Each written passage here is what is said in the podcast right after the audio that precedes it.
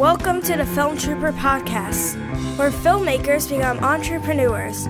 With my dad, he's a dork. Hi there, and welcome to another episode of Film Trooper Presents Film Marketing Fridays. And today's episode is sponsored by the new book, How to Make and Sell Your Film Online and Survive the Hollywood Implosion While Doing It. It's available in paperback, ebook, and an audiobook. And in fact, you can actually get the audiobook for free when you sign up for a 30 day trial with audible.com. All you have to do is go to survivetheimplosion.com. Again, that's survivetheimplosion.com. Today's episode, we are going to focus on what are the three biggest pains for filmmakers and how to fix them. Hi there, I'm your host, Scott McMahon. I'm a fellow film trooper over at filmtrooper.com, where we try to help filmmakers become entrepreneurs. And not only is this a Film Marketing Friday uh, video session, but it also turns into a podcast, an audio podcast. And this happens to be the 100th episode of the Film Trooper podcast. So it's a little bit of a milestone. And in order to celebrate all this um, festivities, as you can see, there's quite a bit of party behind me. so I wanted to make sure that this episode was all about the Film Trooper community. And what I did was send out a survey, and a lot of you took the time to answer a very simple survey but I got a chance to get an idea of what your struggles were. And from that data, um, I'm able to put the show together and highlight to you the three overall arching pains that filmmakers are going through right now outside of money.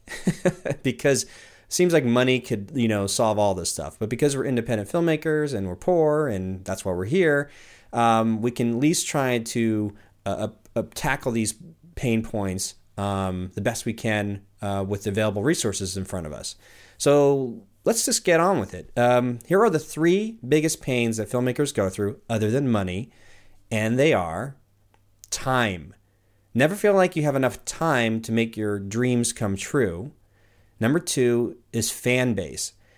How do I create a fan base or build a fan base when I don't have one to start with? And number three is good people, finding good people, basically finding a network of good people or a really good crew that is there to help fulfill your dream and not stab you in the back. So these are the three major pain points that I discovered or uncovered in the survey. So let's just get on with the first one, which is time. First thing we need to accept is that time is constant. So how do you wrestle with something that will always be, you know, constant? It is what it is. It's constant. Well, interesting enough, Da Vinci, Einstein, Spielberg, well, they all shared the same 24 hours that we do. You know, of course, yes, they might have different access to resources and money, but they can't manage time any better than we can because time is unmanageable. So if you can't manage time, then what are you really managing? Well, you manage the psychology of time. I don't know if I pronounced that correctly, but you yes, you manage the psychology of time. A friend of mine, uh, Mike Vardy, over at the Productivityist Weekly, um, did this TED Talk, and in his TED Talk, he he mentioned that when you're in Vegas and you're in the casinos, what's the one thing that's missing? Clocks, right? There's no clocks anywhere because the casinos don't want their patrons to know what time it is. They want their customers to focus on the task and that task might be losing money or maybe just maybe winning a little bit of money. Another expert who really coined this concept of the psychology of time is David Allen, author of Getting Things Done. I'm paraphrasing here, but he said creatives need to have the time and space to be messy. So there you are, we are creatives. So allow ourselves to be messy in terms of the creative process, but we have to make sure we have enough time and space to make that happen. If you want to listen to a great interview with David Allen, check out my friends uh, Jason Buff's podcast over at Indie Film Academy, podcast number 27. Um, it's really, really well done because it goes into like the screenwriting process, but um, uh, Jason was able to pull a lot of information out of David Allen. So definitely check it out. Indie Film Academy, podcast number 27. Anyway, getting back to the psychology of time, we can assess that we need to not focus on time. So that's not what we need to focus on. And we actually need to focus on a task or the task. And we have to allow creativity to be messy, as well as give yourself the psychological space. So we're really focusing on space and not necessarily time. As the above uh, bullet point shows, we're also focusing on task. So task and space. Well, then, how do you manage the psychology of your space? I tend to look at the term space as like getting into the zone, you know, the zone. I think we've all been in a zone of one sort or another, right? I mean, we might be writing a script and you're just, you know, cranking away and not knowing where time is going. Uh, you might be, you know, recording a piece of music, or you, you know, if you're a young kid, you're outside, you know, playing until it got dark. Like whatever task or thing that you were so into that you didn't worry about time. You weren't checking the time. You were just so involved with your task, and that's like the place we're all fighting to be in all the time, which is the zone, just getting into the zone. So let's get into the zone. All the experts suggest that every night before you go to bed or on the very first thing you do in the morning is to do a brain dump. I know it sounds disgusting, but you know, it's what it's called. It's a, a brain dump. I mean, if you're doing one kind of dump in the morning, you're probably doing another dump, which you can do with your brain. The idea here is that whatever's in your brain, all those thoughts, you want to get down on paper or on a computer. You're essentially taking this massive amount of data and making it tangible, putting it into another format that is physical, that is tangible, that you can work with at that point. So, what do you do with the tangible assets once you're finished with them? Well, the experts recommend that you gather everything into buckets or folders. This gathering process is very well known to the world of like time management experts. So, you know, we have something tangible now. Now we can start organizing it and putting into certain buckets or folders. That's our gathering points. Once you have these thoughts converted into tangible data and you put them into buckets or folders, then we're supposed to apply the four D's. And what are the four D's? You take each task and you decide to either do it right then, delegate it to someone else to do it, defer the task to a later time. This is like a conscious procrastinating process. Or you take that task and delete it, you get rid of it. Now, with each task, we're supposed to schedule it on a calendar. So if we look at our calendar schedule, here are some practical tips from the experts that recommend that if we have a task to be completed in five minutes or less, then we should do it. So if something is supposed to take five minutes or less, then, then just do it.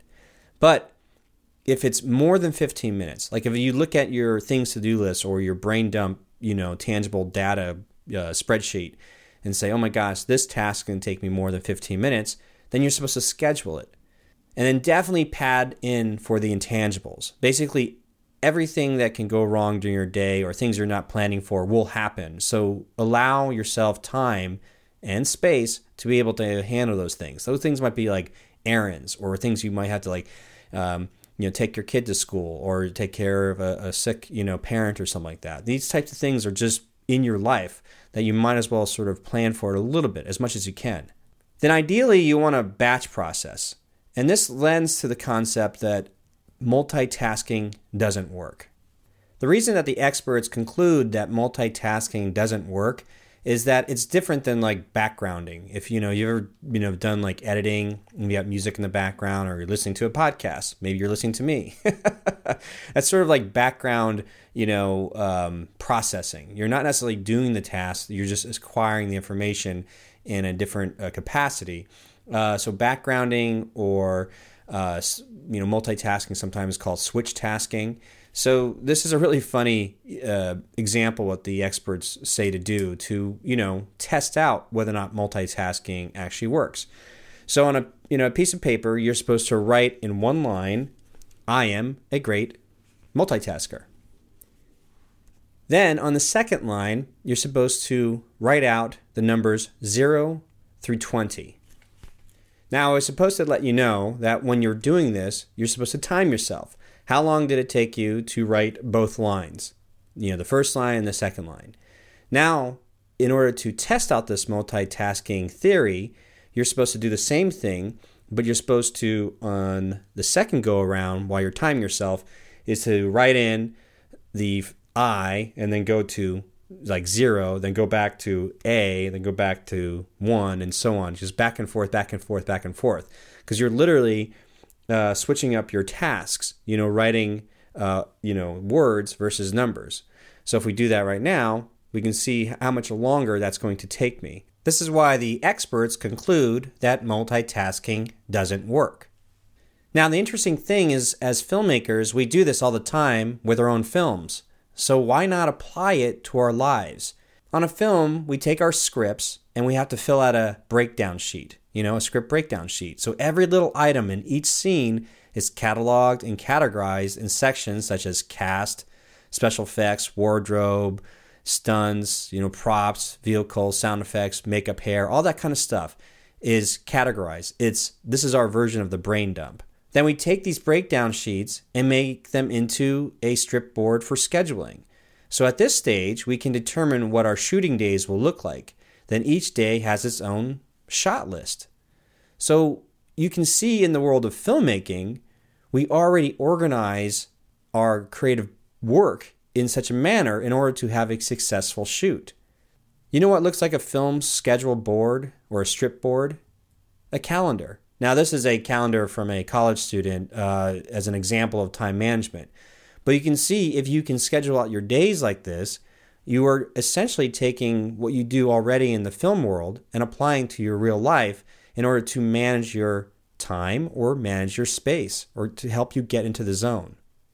Now, I've gone back and forth trying to use these techniques. You know, sometimes I'm successful for a couple weeks and then I then I just fall off the wagon, you know? it's like, oh man, I just need to just focus on one thing. So there's a great little saying just so you can remember. If you're just more creative and you don't want to get so bogged down about calendars, then just remember the word focus, which is follow one course until successful. So push everything out of the way and just be single minded about one thing until it's successful, one task until it's successful. And this quote and concept comes from Robert Kiyosaki, author of Rich Dad Poor Dad. So again, focus, which means follow one course until successful. Let's get into the second burning question from the Film Trooper survey, which revolves around fan base. And the question is how do you build a fan base when you have none? Well, the cool thing about building a fan base is that you get to pick who you want to be as your fans. And this frame from uh, Disney's Lady and the Tramp reminds us that we're looking for fans who will love what we do, who will fall in love with us, possibly, but hopefully what, what we do and what we stand for. So, in the end, we're really building our ideal fan. Now, some of you who've been following me on Film Trooper for a while may have already gone through this checklist or seen previous episodes where I talk about the ideal fan. And the checklist in a PDF uh, format is available for download um, and the show notes. And the show notes are available at filmtrooper.com forward slash 100 because this is the 100th episode. So, quickly going through the checklist, these are the types of questions that you want to ask yourself about the fan base you want to serve. And why I bring that up is because I meet a lot of filmmakers sometimes that are just making films uh, their films and they're trying to make a film just to make a film and they're not necessarily all that jazzed about the audience that is for which is difficult because if as the uber independent filmmaker we're probably not going to have a huge following of you know millions of people. We may only have a few hundred to a few thousand and because of that we need to really love who we're dealing with on a regular basis and this ideal fan checklist allows us that opportunity to discover um, who we really should be targeting. So, with that said, let's jump into the questionnaire. So, the ideal fan checklist questionnaire, the first question you would ask yourself is number one, who do you dream of hanging out with? Number two, what sort of people do you aspire to be friends with? And number three, who would you like to hang out with on a daily basis? Number four, would you want these ideal friends to become ideal fans? Number five, how old are they? Number six, are they men, women, or children? Number seven, what country do they come from? Number eight, what city do they live in? Number nine, how much money do they make?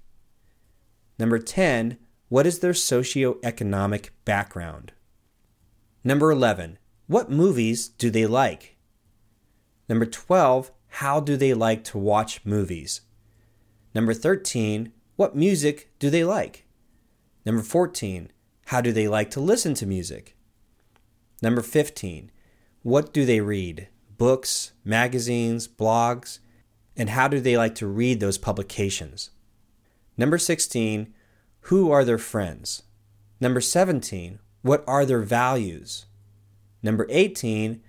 What do they like to spend their money on? Number 19. What does their daily routine look like? Number 20. What do they never leave the house without bringing with them? 21. What are their fears? Number 22. What are their desires? Number 23. What keeps them awake at night? Number 24. What are they worried about?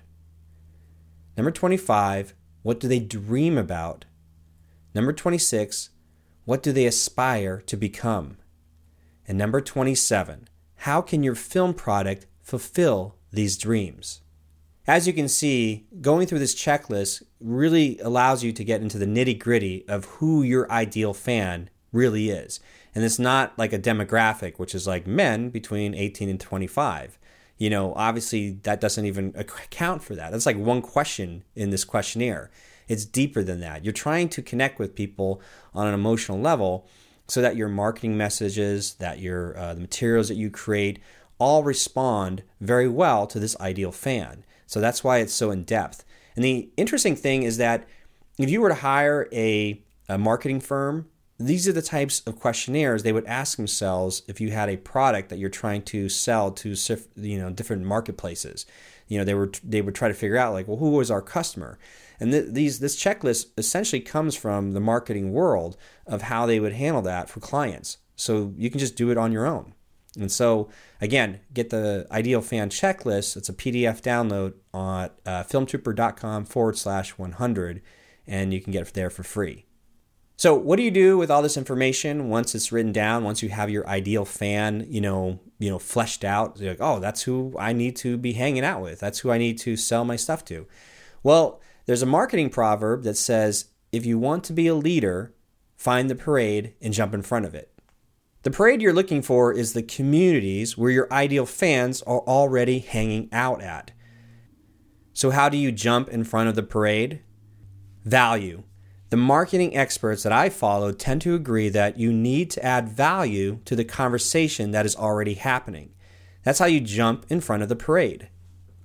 Let's go through a really simple example. Say you're on Facebook and you have a movie that you're making that deals with ghosts and paranormal. So just go into like Facebook in the search bar and type in ghosts paranormal. And then you need to kind of scroll down to the you know the, the drop down menu to the right side where it says groups. So hit groups. So here we're seeing people that um, are all interested in you know the key phrases or the keywords of ghosts and paranormal. A lot of these groups are closed. All you need to do is ask to join, and somebody will let you you know come in on one of those. You can see how many members are in each group. There's up to almost 30,000 members in this one particular group. And um, if I scroll down, there was one that was really interesting to me. It was so specific and so niche. It was um, the Gettysburg Ghost Paranormal Investigation. This is a public group with a little over a thousand people. So if I click this group, you know, there's an active participants in here that are all interested in the concept of discovering ghosts from the Gettysburg Civil War event. And, um, you know, so what you do is you join one of these groups and you're just taking the time to read the posts and comments that people are making. You're getting a better idea is like asking yourself, are these my ideal fans? Are what are they into? What what makes them tick? Especially if I'm making a film about Gettysburg's ghost or something like that. So it's really cool, you know, because you can just sit here and not do anything other than read and absorb and make uh, make notes and maybe you know add a comment. And this is a one way of adding value. Is like somebody posts something and then you like it, share it, or make a comment on it. So when you're comfortable enough and you've gotten to know members of the group, then you can start posting stuff of your own. So, like, say this is about, you know, Gettysburg ghosts, and um, I've got this still pic that I grabbed from the internet that deals with uh, Ken Burns' um, classic Civil War documentary on PBS many, many years ago. It's like whatever, 15 hours or plus 30 hours, how long the thing is. So I can grab this, you know, still frame or this this visual and put a post up in that group. And when I put a post up in that group, I can just make a comment like, I'm getting excited to start watching. I've never seen it before.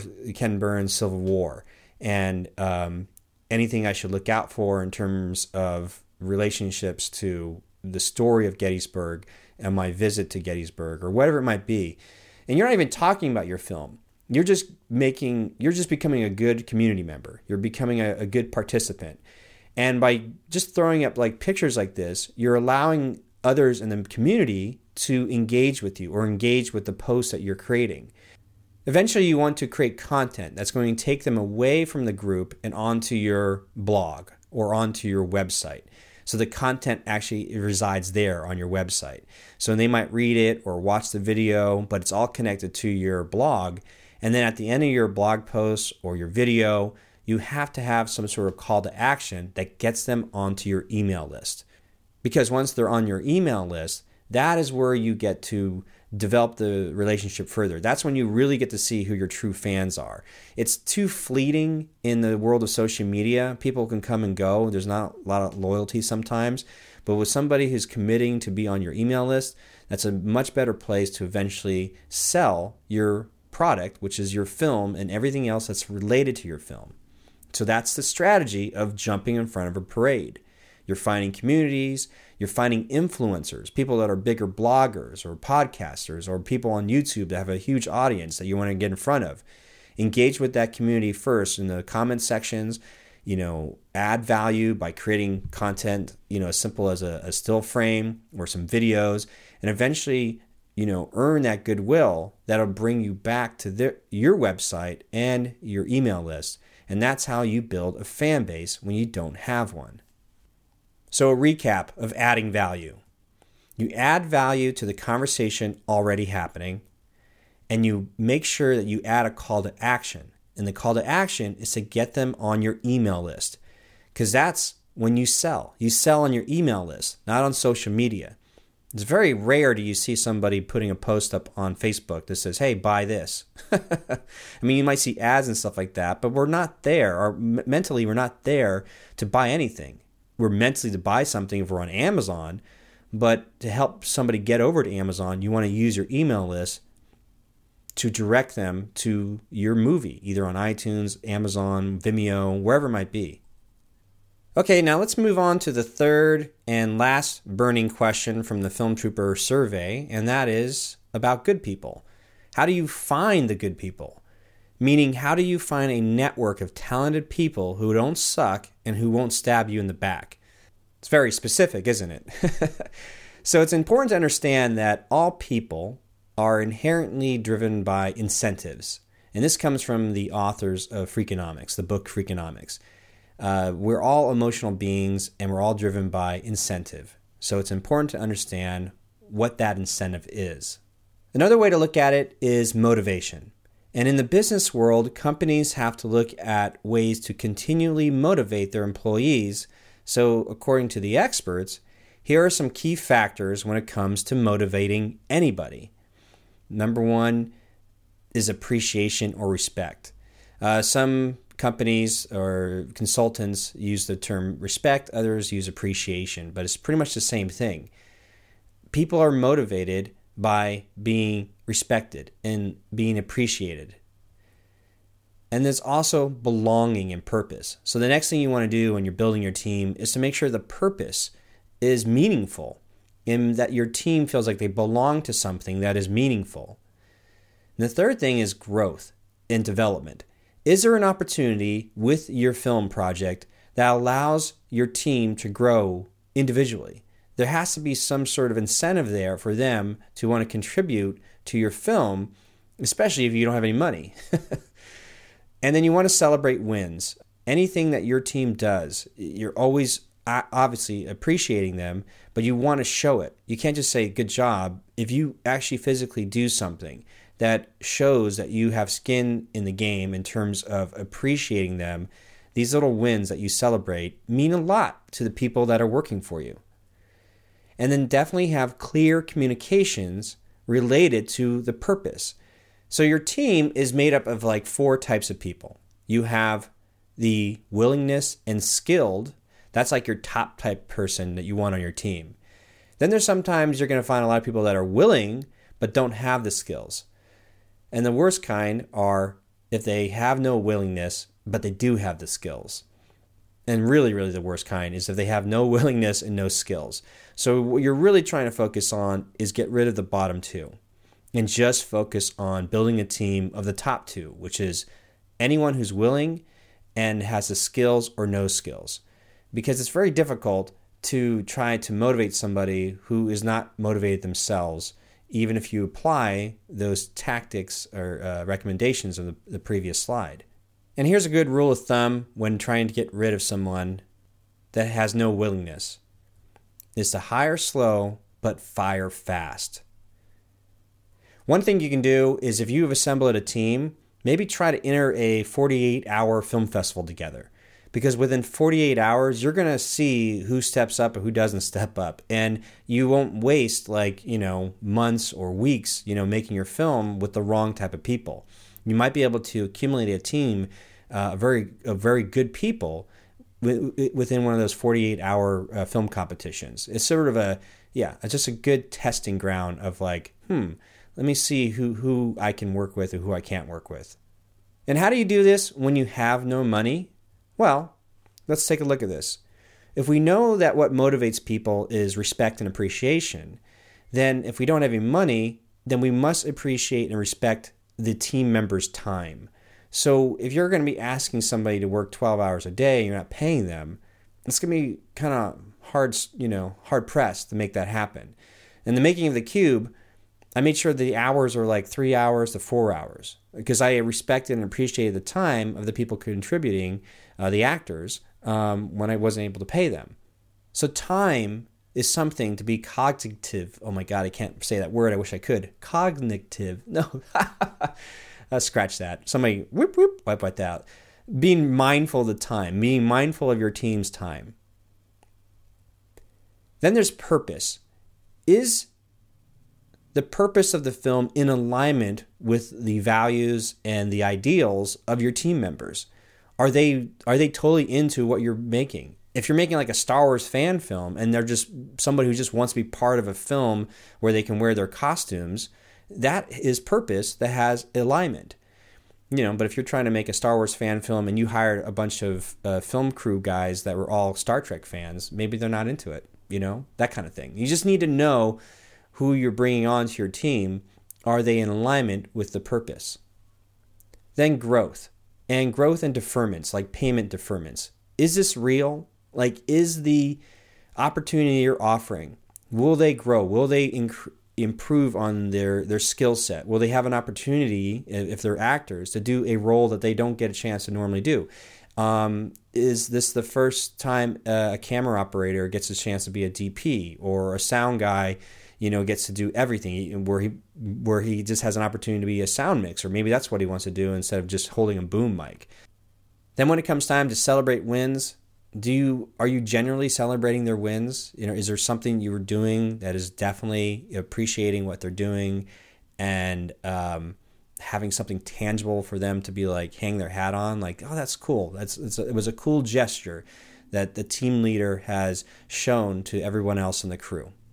But most important when you have no money is just clear communications of making sure that everyone understands what's expected of them. And they have to make that decision themselves of like, okay, I'm going to commit X amount of time for free, but I'm going to get this value out of it. I'm going to get growth, I'm going to get deferment, or I'm totally in alignment with the purpose of this project. Um, and maybe the last thing is they like you. They just want to do for you. You'd be surprised if you're a good person sometimes people just show up because they just want to help you out, if they believe in you, you as a leader. So, those are the types of things you can do when you have no money and you're trying to find good people that won't stab you in the back. Again, do the 48 hour you know film festival test to see whether or not you know something's shady and if there's something shady don't ask them on a bigger project but if you have the bigger project in place don't abuse your team members time if you don't have any money to pay for pay them you know so that is you holding up your end of the bargain showing respect and appreciation as a good leader as a good manager as a good producer and so on so that's it. According to the Film Trooper survey, these three topics time, fan base, and good people, or finding good people to work with, were the burning questions that the community wanted to know more about. But all this information is essentially useless if you don't apply it. And I've always loved this quote from Bruce Lee Knowing is not enough, you must apply. Uh, that is my best Bruce Lee impersonation, borderline uh, racist. But anyhow, you get the idea. Knowing is not enough, you must apply. So, how do you apply all this information? Is it just self discipline and willpower? Those things are great factors, but a lot of times they're not sustainable. So, you need accountability. So, the first time ever, I'm going to be launching a Film Trooper Accountability Academy to help you know solve this problem. So for any of those members out there that's like, yeah, I just need somebody to be there, to have an accountability person to be there to help me move forward through my you know my goals and my dreams. And so now I think I can offer that to you guys to the community. However, it's only open to 20 spots because I need to keep it small and lean and be able to give as much value to the initial group that jumps in. If you want to start off your 2016 with a bang, then maybe this Accountability Academy is what you need. If you want to learn more about it, just head on over to filmtrooper.com forward slash academy. Again, that's filmtrooper.com forward slash academy. Again, knowing is not enough. We must apply. We must apply the knowledge that we attain, and so that we can make, you know, progress towards our goals and our dreams. So I'm really excited to offer this opportunity to the Film Trooper community. And um, it's my way of celebrating the 100th episode. Like, this is, you know, I wanted to make a milestone. This is like 100 episodes. What can we do to take Film Trooper to the next level? And I think this accountability membership, this academy, is something that can be very helpful. So, thanks so much for all the support every one of you have shown me over the years and uh, to help me get to this 100th episode. And if you're interested in joining the accountability program, then please just go to filmtrooper.com forward slash academy and get all the details. Thanks so much, and I will catch you next time on the Film Trooper podcast and the Film Marketing Fridays video sessions in the very near future.